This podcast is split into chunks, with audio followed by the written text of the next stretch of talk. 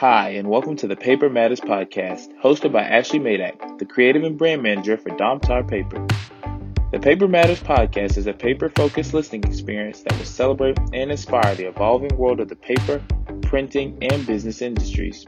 In each episode, we'll share the variety of essential roles that Domtar Paper and Print Support play for a number of businesses every day.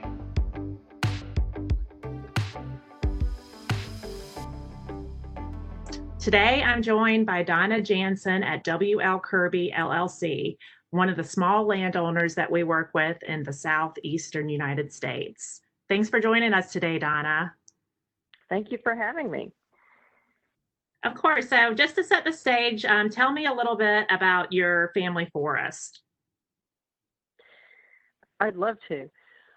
My sister and I own the timberland that is has been passed down through generations in our family, and that is the W.L. Kirby LLC. W.L. Kirby was my grandfather, and during the Depression, he was fortunate enough to be able to acquire properties and parcels of land that were raw forest, just beautiful land in primarily in southwestern Arkansas.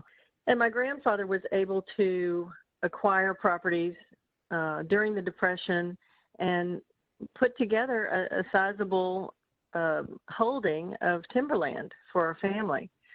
He passed away when my mother was 14 or so and left uh, the property to my grandmother to manage. And so since that time, the timberland has been managed by three generations of women my grandmother, my mother, and now myself, along with my sister. Wow. Okay. So, um, what does the forest mean to your family? It's a lot of what our family has uh, breathed for uh, decades, for generations. It's our legacy, really, uh, that we'll pass on to my sister's children. Uh, I don't have any kids, but she has two sons.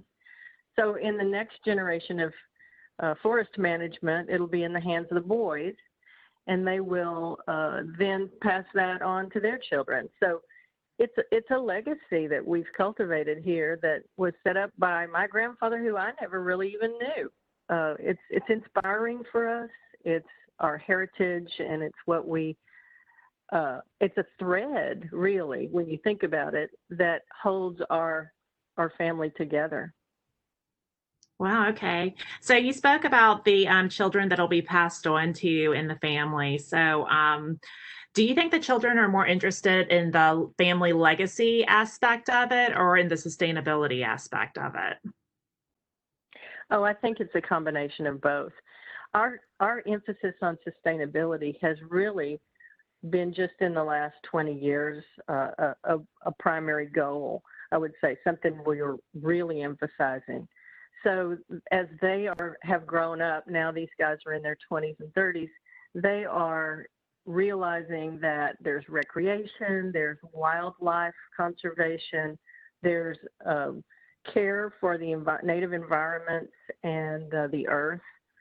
And at this time um, globally we're all more conscious of trying to be kinder to the earth and what better way to protect uh, ourselves and our planet uh, than growing trees. So while it's an industry technically for us or an agricultural endeavor, we also, you know, heavily emphasize the the conservation aspect of it, the sustainability. Yeah, sure. So, in regards to um, the sustainability, um, how has that changed over the years? I love the history of looking back at how the ways my grandmother managed the forest land and then my mother managed and then what we're doing now has evolved and changed both with technology with scientific knowledge that we have now that we didn't have 40 years ago uh, about how trees grow and how to help them grow more sustainably. So i can remember walking through the woods with my mother and looking out over some of the timberland and she would be making decisions about which parcels to um, replant or cut. And uh, so today we are being so much more efficient in the ways that we are managing our land and and designing different plans for different parcels. That's really probably the biggest change we've made compared to my mother's era and my grandmother's era. Um, you know, we're taking each parcel individually and looking at what the environment looks like and what its needs are and how that's different from a parcel just, you know, on the other side of the county. So interestingly, we're customizing then uh, what we do for each um, plan, each parcel of land, and we manage it that way. So here's an example. We had one 40 acre tract that was uh, on a creek bottom and underwater a lot. And my mother planted pine trees there 30 years ago. And pine trees don't really like to get their feet wet. And these pine trees were standing in water for a lot of the rainy season. They, they just didn't thrive. So with the help of the foresters that work at the mill in Ashdown, um, we put together a plan for that 40 acre tract and we planted four different species of water loving trees, hardwoods actually, and they're thriving there now. And we've been able to customize what we're doing at that piece of property to help uh, both the environment, the wildlife, and, and produce a sustainable crop, one that will pay off over time, just as a, a stand of timber would anywhere else. Well, that's really interesting. So, um, yeah, so from the time that it takes to plant a tree, when would you actually harvest it? How much time does that take? It, well, that's going to depend a lot on what your site looks like, what kind of species you're planting, uh, what the weather does. So for us, we on our loblolly pine stands, we're looking at a 25 to 35 year uh, end date for mm-hmm. the growth of the tree. So it's it's just like a farmer plants a crop sometimes, and um, we're coming to realize that we can plant multiple species. It doesn't have to be the same, and that's diversity is better for wildlife as well and and the earth. But when you start uh, with a plant uh, planting, then you know you have various milestones along the way. So if I plant a, a stand of, of pine, then 8, 10, 15 years down the road, based on how they grow, how strong and straight, and you know what elements they're exposed to, drought or et cetera, um, impact their growth, then we'll come in and we'll do a thin. And so when those trees get to a certain size, they need to stretch out. They need more elbow room. So we'll thin out some of those trees and then again, probably at mm, 20 years old, 18 to 20, maybe it just depending on how they're growing, we we might do a second thin. And what you're looking for is height in those trees, um, nice crowns, and uh, you know really straight trees too. So all the elements play into uh, the the factors of what creates a good, strong, solid tree but the end game then is, you know, 25 to 30 years down the road, maybe 35, depending on the, the type of tree. Um, each time when we do those thins, all of that um, that's that's cut out, that's pruned, that's thinned, goes to the mill and is turned into fiber. And so there are, um, as a business, then you do have some income along the way. And then your big payoff, of course, is the final harvest. Okay. So, um, from what I heard you say, um, I guess um, a lot of people that um, advocate for not using paper, um, one of their arguments is that, you know, trees are a renewable resource, but it takes a long time for them to grow. And from what I've heard you say about the thins, is that thinning and, you know, harvesting some of the trees in a sustainable and very careful way actually helps them grow because it gives them more room. Is that correct? Exactly. And they're less susceptible to um, pests, insects, if they're able to grow healthy. Uh, and, and the other thing, too, is we're planting more trees today than when my grandmother was managing timber, um, you know, back in the 70s, let's say. I read something that uh, indicated that uh, in the state of Arkansas alone, we've we have in the 70s when my grandmother was managing the timber and we would go in and just cut a certain stump size out of a natural forest you couldn't really control the conditions that the those existing trees then would continue to thrive and here's the thing in the state of Arkansas alone, there are right now today over a million more acres of forest land, active managed forest land, than what existed back then when my grandmother was doing this 40 years ago. Wow. So that's pretty interesting. And that's another reason to say it's okay to use paper because we are not only sustaining what's existing, we are multiplying the the resource that's out there, which is critical in the in the case of our climate situation uh, on the earth. You know, right now for sure. Yeah, definitely. That's an incredible statistic for sure. Um, so, how has partnering with Domtar how has that affected your business? Well, it's been a phenomenal support for us.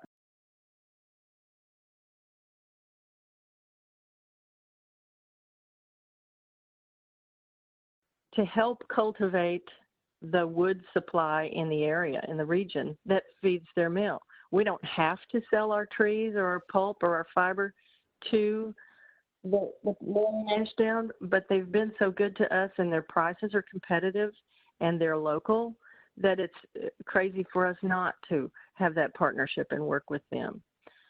The foresters at Domtar really get to know you and become members of the family We've been very close to several of the foresters who've worked with us over years and years and consider them very close friends and even family members. They have the same goals we have for our trees, and they help advise and guide us to navigate the management of each of these diverse parcels. And it's been wonderful to have that association and that support as I'm not a forester, I'm a retired principal and school teacher. I wouldn't know the first thing to do about growing a, a, tree stand. And over the years, I have learned because of the support that the foresters at Domtar have provided. We all need a dependable office paper that supports a healthy, protected planet. Earth Choice Office Paper helps companies and individuals enhance their sustainability and performance efforts by making both possible. The Earth Choice line features a vast array of options, all of which are sourced from North American forests where endangered species are protected, workers are provided with fair wages, and the rights of indigenous people are respected. Learn more at domtar.com. So, um, I guess explain to the people that aren't familiar what sort of things do you learn from the foresters? Give us a few examples.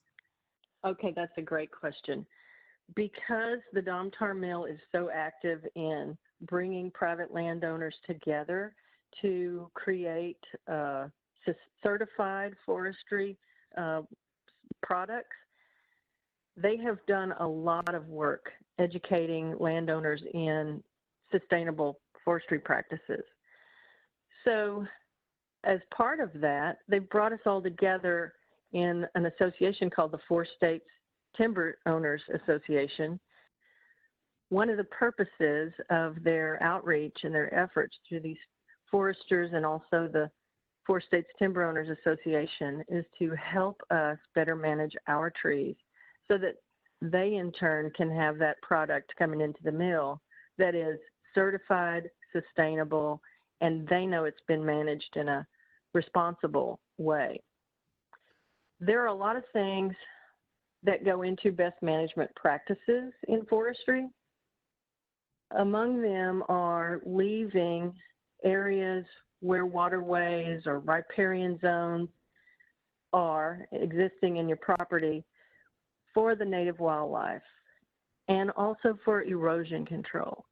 There are practices for um, effective practices for ensuring that the, the landscape is preserved and protected. Also, if you have any historical um, significance on your on your property, perhaps there's an Indian, a Native American burial ground there, or artifacts, uh, endangered species, management of pests. That you know, all of those things factor in. So those kinds of educational uh, opportunities are brought to private landowners like me. So, how has partnering with NGOs affected your forest? Only recently have we had associations with uh, the World Wildlife Fund. In fact, I've become an ambassador for them and had some speaking engagements about sustainable forestry to help them promote the importance and the educational perspective of we we are having more and more opportunities to be involved in this educational outreach and it's been great exposure for me personally to feel like I am helping make a difference to promote sustainable forestry practices and help people understand that we can grow trees and we can use trees and in a responsible way, we can help heal our earth by planting more trees. So it's been a real opportunity for me to uh, get a new perspective of feeling like I'm making a difference in in that endeavor. Okay, so um, when you've done those speaking engagements for WWF, do you ever get any questions afterwards that surprise you? from the audience? That's a great question. I, one thing that we hear is, um, you know, I I am a just one person. I'm just me, or I'm just me and my organization. How can what can I do? How how can I make a difference? You know, what what will just my uh, appreciation and support of for instance, certified sustainable products really mean.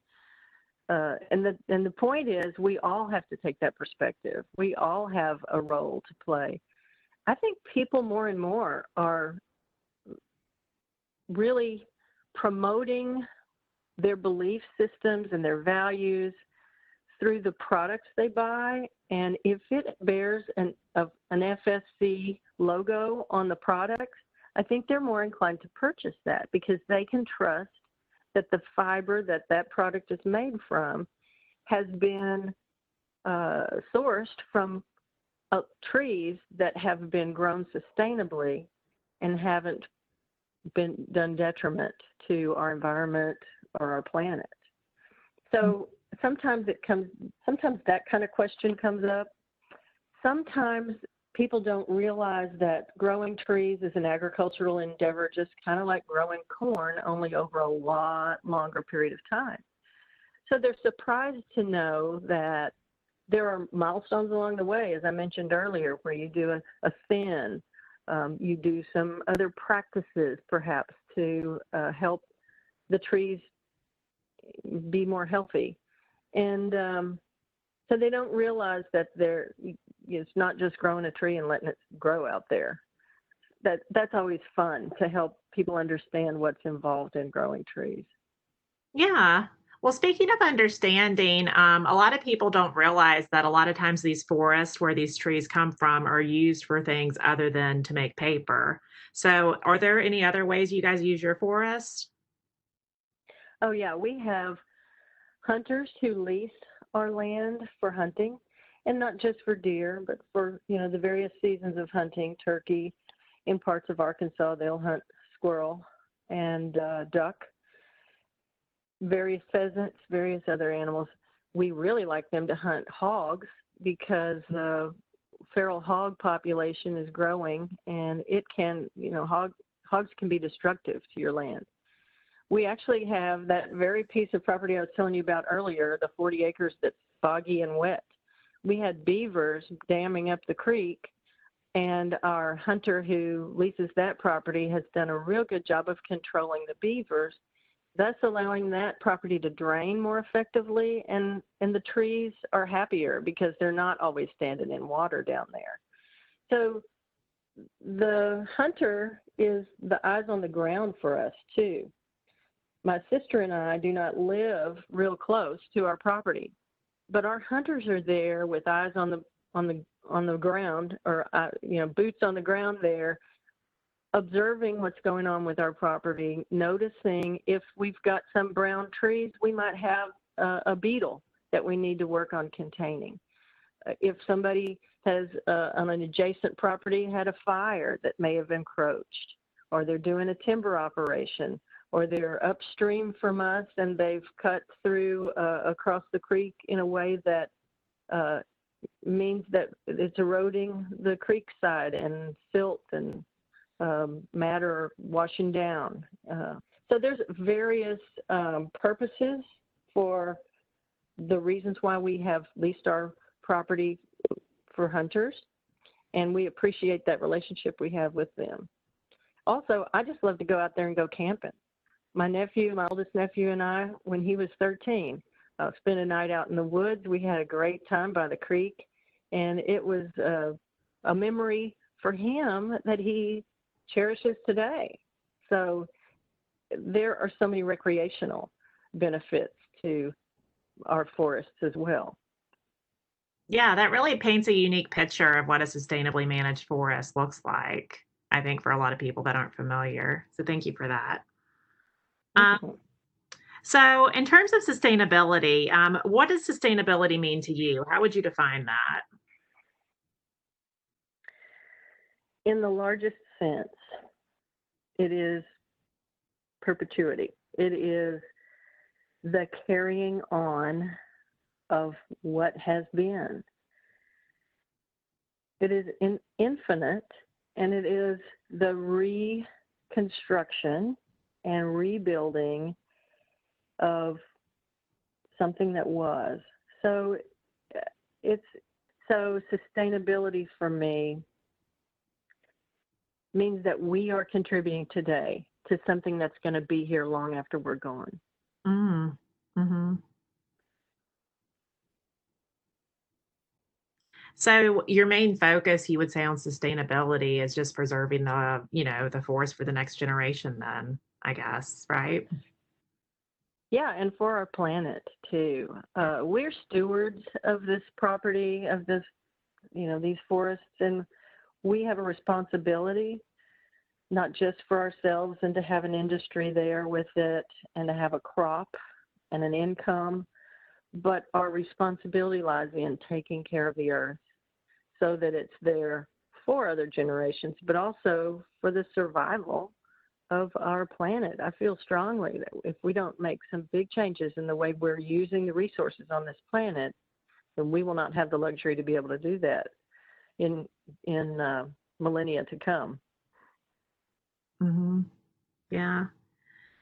So, if there was one thing you wanted everybody to know about sustainably managed forest, what would that be?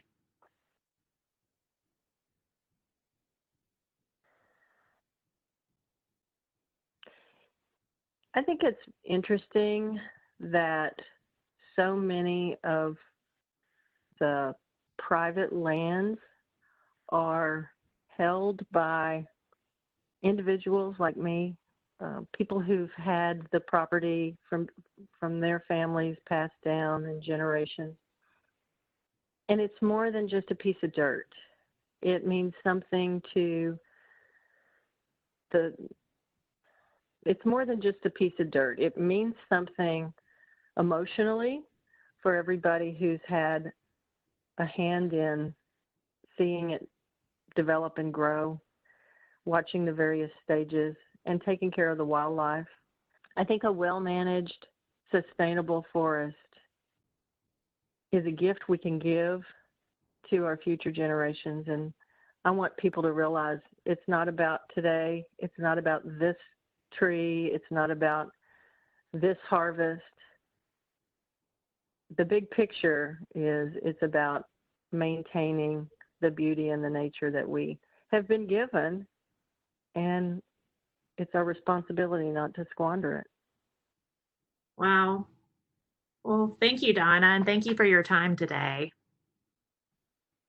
Thank you. I've enjoyed talking to you and I've enjoyed talking. I'm passionate about this, so I enjoy helping people have insight into the the tree management, sustainable tree management. Well, that's all for today's episode of the Paper Matters podcast. Thanks for listening, and thank you, Donna Jansen, for joining me today. Make sure you subscribe to the podcast on iTunes or your favorite podcast listening option so you never miss an episode. Plus, visit paper.domtar.com for the latest in resources, trends, and inspiration. From the initial spark of an idea to the final published piece, when you have a story to tell, our paper is there. If you believe it's important to create memorable stories that support, inspire, and propel powerful ideas, then know that there's no better way to tell them than on paper. We're Domtar Paper. Learn more about us at paper.domtar.com.